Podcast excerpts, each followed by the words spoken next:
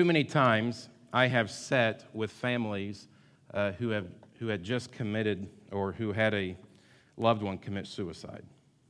As you can imagine, sitting with the family in that situation is tough. It's usually just sitting with them for a while.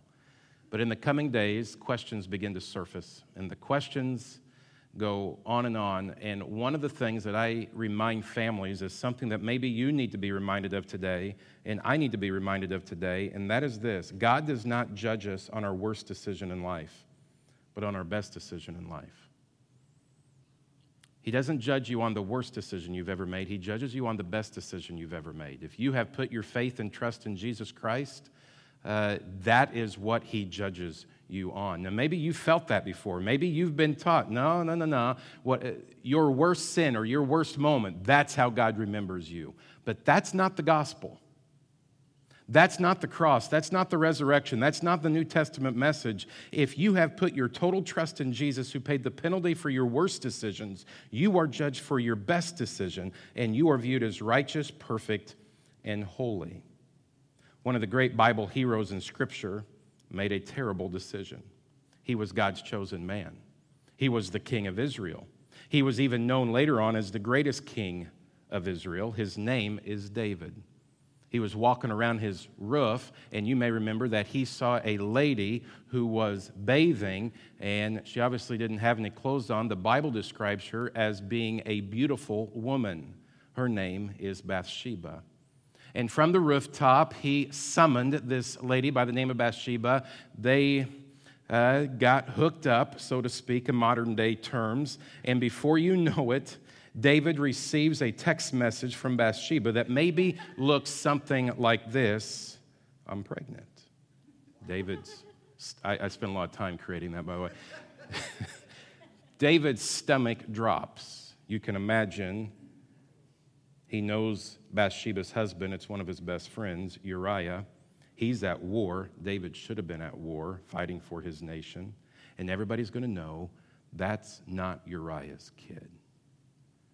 That must be David's child. He impregnated her. Immediately, David does what many of us try to do. Instead of face the situation with honesty, he tries to hide it. He tries to save face. And maybe he thinks, if, if I bring Uriah back from war, give him a little furlough, a couple weeks home, he'll be intimate with his wife, and everybody will just assume that's Uriah's baby, and then we got it fixed. I don't have to come clean. But whenever Uriah comes home, he has too much integrity for that. He says, my men are at war. I'm not going to do that. And so David hatches out a different plan. He says, all of the army on the front line, put Uriah on the front line, pull back. It will make him isolated, and he will be struck down. That is exactly what happens. Bathsheba is pregnant, Uriah is dead, David is responsible. And then here comes Nathan the prophet, and through a parable, he exposes David's sin, and the rest of the story is we never hear from David again. He is removed of the crown, he turns in his palace keys, he's put into, in, into exile on the other side of the kingdom, he loses his riches, and he now lives in a shack. God can never use him again. For those of you who know the story, you know that's not the story. But maybe that's how you feel. Maybe that's your story. I've committed this sin. I've been involved in this, and so God, God can never use me again. I can never be use of his activity in Christ. And that's sometimes how the world makes us feel. With adultery and murder on his resume, you may know the rest of the story. David goes on to be the greatest king in the history of Israel because David did something that was game-changing. The way he responded to his sin was a game-changer. It's almost a forgotten virtue today. You may notice in your bulletin, that's the title of today's message, The Forgotten Virtue. I don't preach on it enough. I don't practice it enough, but David did it here, and it changed the trajectory of his life. Look at First Samuel thirteen, verse fourteen. It says, the Lord has sought out a man after his own heart and appointed him leader of his people. It's speaking of David. And you may look at that verse. If you know your Bible, you know that goes before the scandal. And so you say, well, yeah, you can say that about David before the scandal. How does the Bible speak of him after the Dateline twenty twenty event? Acts thirteen, verse twenty-two says this, hundreds of years later, this is how God still views David. David, son of Jesse, a man after my own heart. when David's son Solomon was becoming king, this is what the Lord told Solomon.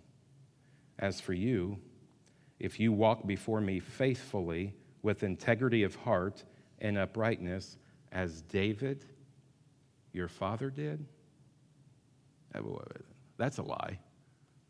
David didn't walk before him faithfully with integrity of heart. You, you want to call adultery upright? You want to call murder upright? How could you possibly say that about a man who committed those sins? Because of what David did, because of how he responded to his sin, it's a game changer. So here it is. Here's how David responded to his sin. Two words, true repentance. Everybody say those two words with me. True repentance. Why do we have to add the word true? Because you know there's such a thing as false repentance, right? The reason I know there's such a thing as false repentance is because I've done the false repentance thing. I've done the fifty percent repentance. I've done the halfway repentance, the ninety-nine percent repentance. But true repentance is a game changer. In your Bible, Psalm fifty-one and thirty-two are the two passages that we're going to be today. I want to point out what true repentance looks like. Number one, David confessed his sin. This is one of the true signs of repentance. When you truly repent, you don't blame others, you don't point a finger, you don't put it on other people. This is, this is really unique for us because we almost never see this today. You would expect to hear David say, well, what was Bathsheba doing with the curtains open? She should have known, guys will be guys. We can't help it, it's just the way we're built. She should have shut the curtains. And what was Uriah doing, not spending time with his, he hadn't seen his wife in how long, and he's not going to... It's Uriah's fault. That's not what David did. Psalm fifty-one, verses one through three, have mercy on me, O God, according to your unfailing love, according to your great compassion, blot out my transgressions, wash away all my iniquity, cleanse me from my sin, for I know my transgressions, and my sin is always before me. I'm not an English teacher, but there's such a thing as personal pronouns. In three verses, nine times, David uses a personal pronoun, I, me, or my, referring to his sin. He never put it on somebody else. It's my transgressions, my iniquity, my sin, my evil, my sinfulness. Admitting you sin but not taking responsibility is not repentance. You will not receive God's blessing through that. Do you remember when God called out Adam for eating of the fruit of the tree, Genesis chapter three. Do you remember Adam's response and then Eve's response? Verse twelve, the man said, well, the, the woman. It's the woman's fault. The woman you, you put here with me. I was doing fine before you put here uh, her with me. She gave me some fruit from the tree, and I ate it. What do you want me to do? She cooked dinner for me. Then the Lord God approached the woman. What is this you have done? And what did the woman say? Well, the devil made me do it. That serpent deceived me, and I ate. And you ask, why do men always blame women for all of our problems? We're just following the biblical example. That's what we're doing. Can all God's people say amen? Half of you said amen.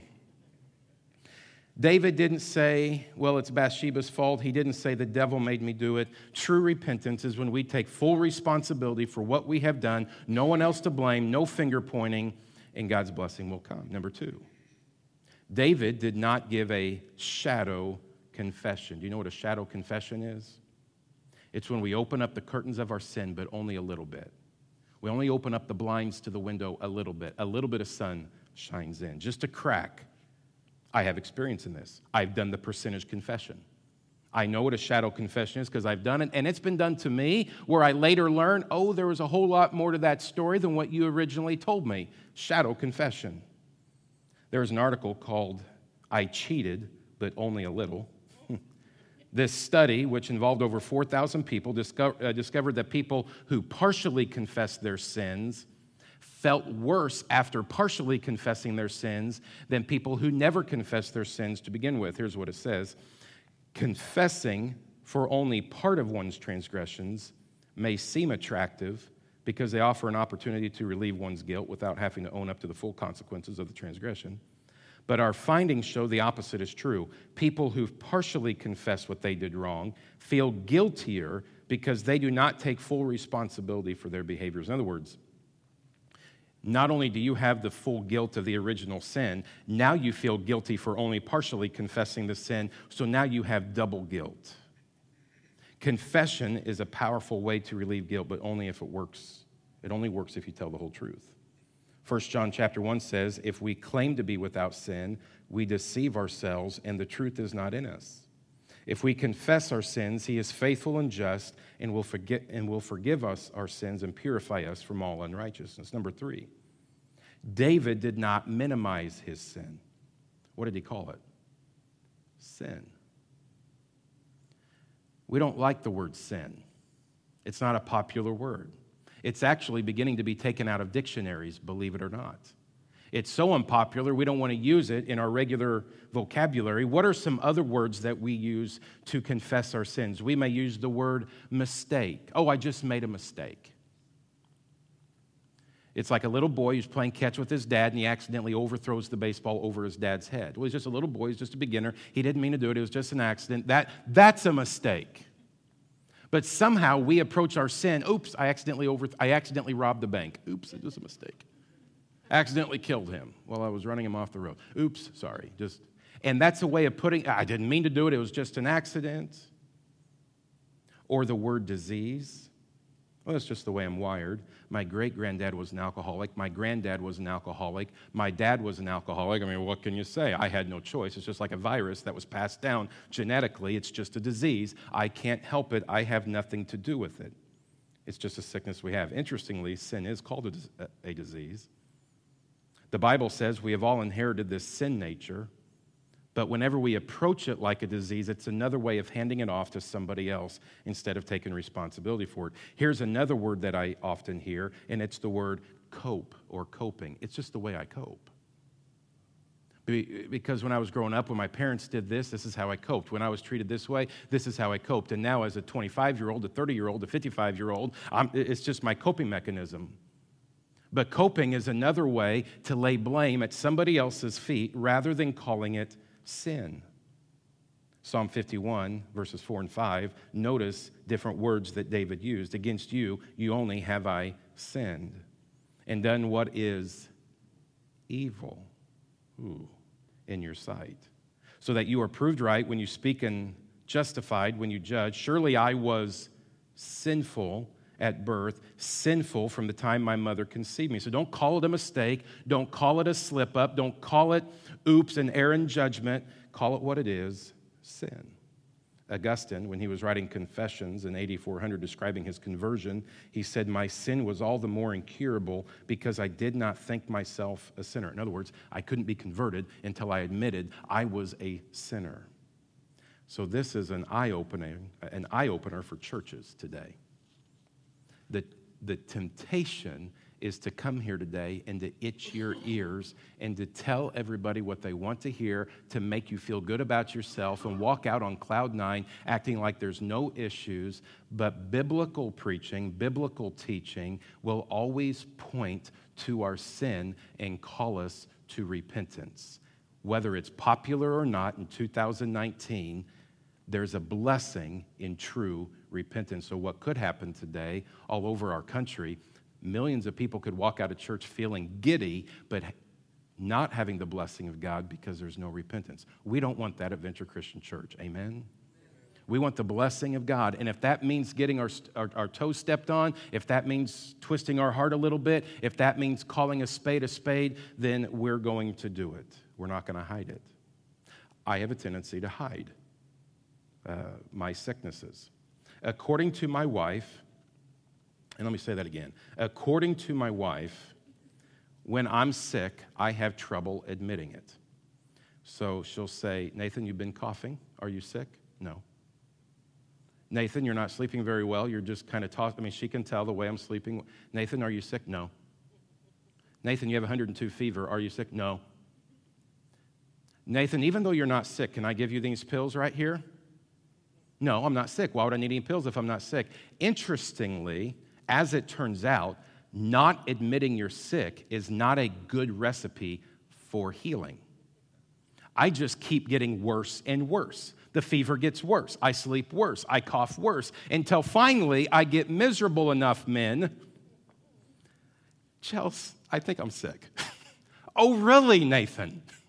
And once I admit it and she gives me the medicine, then I start to feel better. But it doesn't happen until I admit I'm sick. Jesus came for the sick, not the healthy. What's he saying? Everybody's sick, but only a few admit that they're sick. And they're the ones who get the blessing. So if you live with unconfessed sin in your life right now, there's going to be consequences, emotional, spiritual, and physical. There's fatigue, there's depression, there's gloom, there's anxiety. Some of you may have been living with unconfessed sin for years. You're carrying it around like a weight on your shoulders. You don't even know why you have this weight on your shoulders. You don't know why you're battling these things. It, it could be unrepentance. It could be unconfessed sin. There's a, there's a psychology textbook called Coping with Stress. Uh, it says there's physical and emotional problems to keeping secrets. Here's what it says. People who keep secrets, they live with more physical and mental complaints, greater anxiety, more depression, problems such as back pain and headaches. Oh no.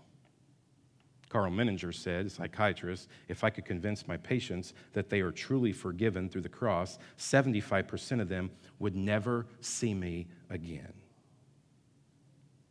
David described what it was like to hold on to a secret sin. I think I could have written these words right here, Psalm thirty-two. When I kept silent, in other words, when I kept my secret, my bones wasted away through my groaning all day long.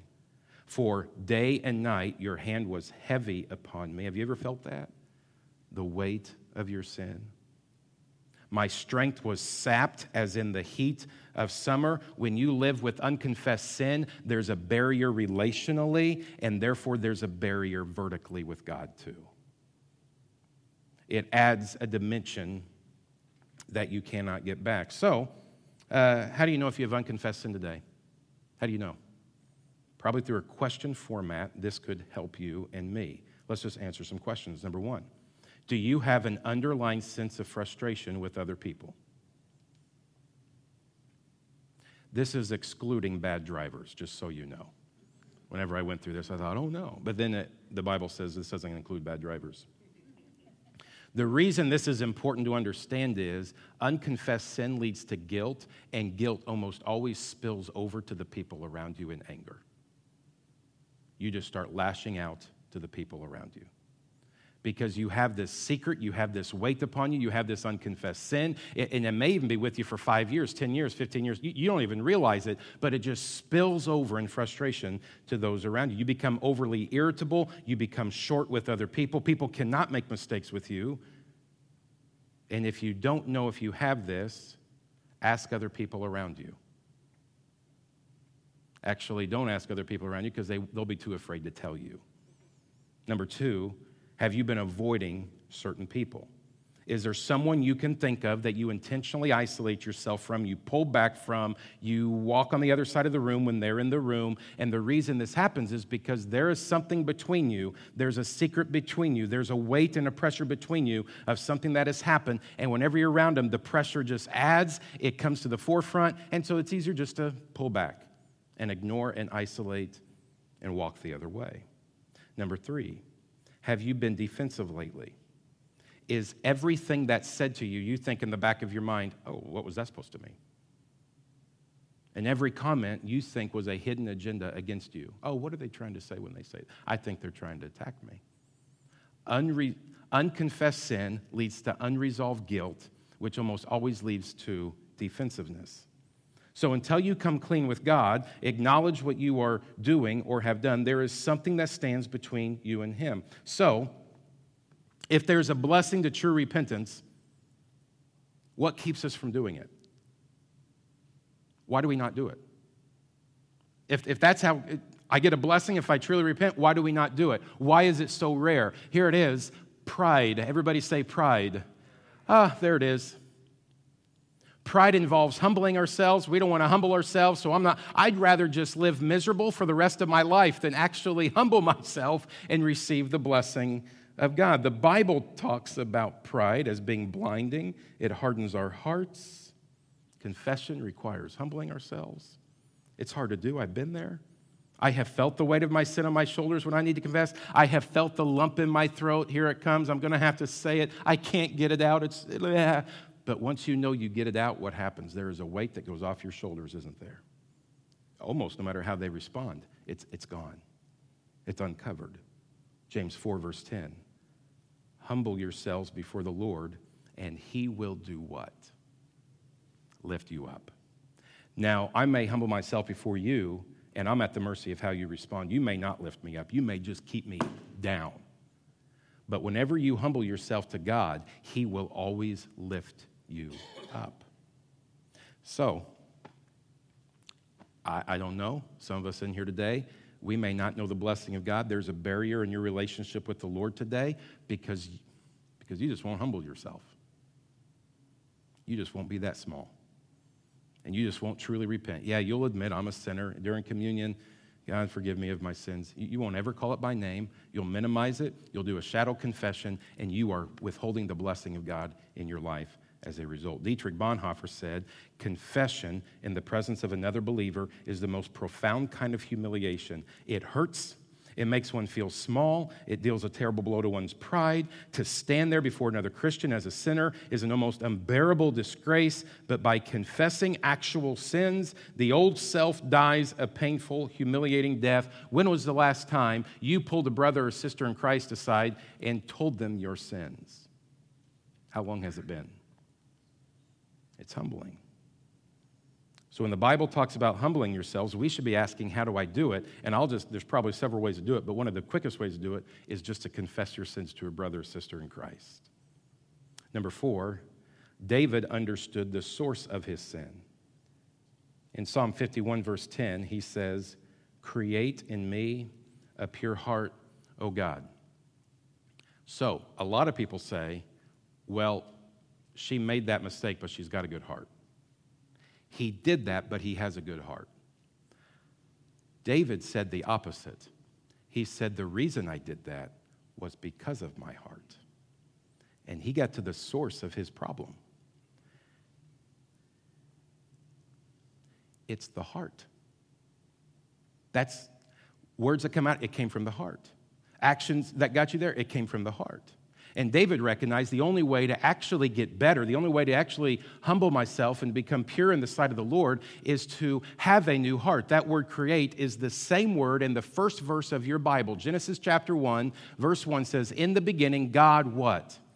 Created. Same word, that God created something out of nothing. He created the entire solar system, the entire universe out of nothing. God has the power to create the universe out of nothing. He has the, David says, I, I don't want you to fix my heart. I want to do away with my old heart. Give me a brand new heart, oh God. He saw the source of his problem. I've got a heart problem. Give me a new heart. Be a good prayer for all of us, wouldn't it? Number five, David desired to stop the sin. He goes on to say, create in me a pure heart, O God, and renew a steadfast spirit within me. I want to keep this heart. I want to stay faithful. I want to stay obedient. One of the signs of true repentance isn't just saying you're sorry. It's a desire to put a stop to it. Number six, David wanted to free others. Verse thirteen of Psalm fifty-one says, then I will teach transgressors your ways, and sinners will turn back to you. Now, here's a terrible, maybe this has been given to you. Because you've sinned that way, you can no longer be used for the ministry of the kingdom. You ever felt that or heard that or seen that? Because you messed up, go to the corner of the room. And actually, after true repentance, God does some of his greatest ministry through people who truly repent and truly confess. So David responded with true repentance. What's God's response to David's true repentance? Here it is, two words, full forgiveness. Everybody say those two words with me, full forgiveness. Now in your Bibles, you have Psalm fifty-one and thirty-two. They are tied together. Most believe that Psalm thirty-two is written after Psalm fifty-one. Your Psalms are not written in chronological order. John Trapp, the scholar, says Psalm fifty-one and Psalm thirty-two are not just tied together, they are tuned together. It is actually believed that they were singing the same melody whenever they sang Psalm fifty-one and thirty-two. I wish there'd be somebody who would write some modern-day song based on Psalm fifty-one and thirty-two and put them together. But here's Psalm thirty-two, verse five. It says this. This, this is the game-changing verse. Then I acknowledged my sin to you and did not cover up my iniquity. I said, I will confess my transgressions to the Lord, and you forgave the guilt of my sin. Is there a phrase in there that seems like it shouldn't be there? Is there something in there that if you were to take away, you wouldn't even notice that it was gone? We would be, we would say it was normal if it ended, and you forgave my sin. But that's not what David said. David said, you forgave the guilt of my sin. So, so here, here's, this is, this could change the rest of your life, what I'm about to tell you. Almost all of us have been taught that God can forgive my sin, but that you're going to have to live with the guilt of your sin the rest of your life. And David said, not only did God forgive me of my sin, but he forgave the guilt of my sin. I don't have to carry it around with me for the... Here, here's what some people make it seem. Yeah, you sinned and you're forgiven, but now you better feel bad about it for the rest of your life. And the reason you've come up with that is because maybe your spouse has done that to you. Yeah, you're forgiven, but I'm going to remind you every second I get. You'll never forget about that one thing you did nineteen years ago. Because I'm going to, you better, you better hold your head down in shame forever. Yeah, you're forgiven, kind of. But David comes along and says, not only did God forgive me of my sin, he forgave me of the guilt of my sins. Can I just tell you today, if you've been forgiven, you've been forgiven. Then live like it. You don't have to carry it around with you. You don't have to carry the weight with you. At the cross, it can stay there. It can stay in the grave. When Jesus went into the grave and he raised from the grave, he didn't take your sin with you out of the grave. Your sin stayed in that grave. It's buried forever. He forgave me of my sin, and he forgave the guilt of my sin. That's after true repentance. That's after true confession. Man, when you get this, when I get this, this is huge. This is a game changer. Throughout the psalm, and throughout all the psalms, it's interesting to, to see the words that David uses to, do, to describe forgiveness. Here's one of the words, forgiven. You'll notice this word in Psalm fifty-one and thirty-two. This word, forgiven, means to lift your sin up, but he doesn't keep it hovering over your head, right? And then he carries it away. He lifts it up, and he carries it away. The Bible says, as far as the east is from the west, you can no longer see the sin. It is, it is forever forgotten. It is forever buried. And not only does it say that you can't see the sin after he lifts it up and he carries it away, some of you are enjoying this way too much. You all of a sudden don't have a preacher. But after he carries it away, he buries it in the deepest part of the ocean. Don't you like that? Don't we need that? He lifts it, and then he doesn't. See, that's how I forgive sometimes. Yeah, I'm going to forgive it. I'm going to lift it, but I'm going to hold it over my wife's head forever. Eh, okay, we'll talk about this later. She was about to say amen, and she, okay. But God carries it away. So that's that's the word forgiven. What's our next word that sometimes... Okay, so the word covered. This is an interesting play on words. David uses the word uncovered to describe confession. So David says this. Originally, I was covering my sin. Whenever I covered my sin, God uncovered it for everybody to see. But whenever I uncovered it, what did God do? He covered it with his grace and love. So if we're going to sit here with the secret sin and and, and keep it uncovered or uh, keep it covered, what's God eventually going to do? He'll uncover it. But if I will just come out and repent and confess, I uncover it. God will cover it with his grace and love. There's another word that is basically, it's a phrase in the English translation, to not count against. But the word has within it to impute the righteousness of others. So what this means is God forgives me, he picks up the sin, he carries it away, he buries it in the deepest part of the ocean, but over here he takes Jesus' righteousness and he puts it on us so that whenever God sees us, he sees perfection, he sees holiness, he sees righteousness. It's not just that you are given a clean slate, it's that you're given the righteousness of Christ. Whenever God looks at you, he sees Jesus. He sees his holiness. And so he uses the word forgiven, he uses the word covered, he uses the word not count against. And, and David, this wasn't even in the New Testament, somehow he's writing this in the Old Testament, but it's through that kind of celebration that he was able to write Psalm fifty-one, verse twelve, where it says, "Restore to me the joy of your salvation and grant me a willing spirit to sustain me." Restore to me the joy of your salvation. Do you remember when you were saved? Do you remember that day? If you don't, then it may not have happened.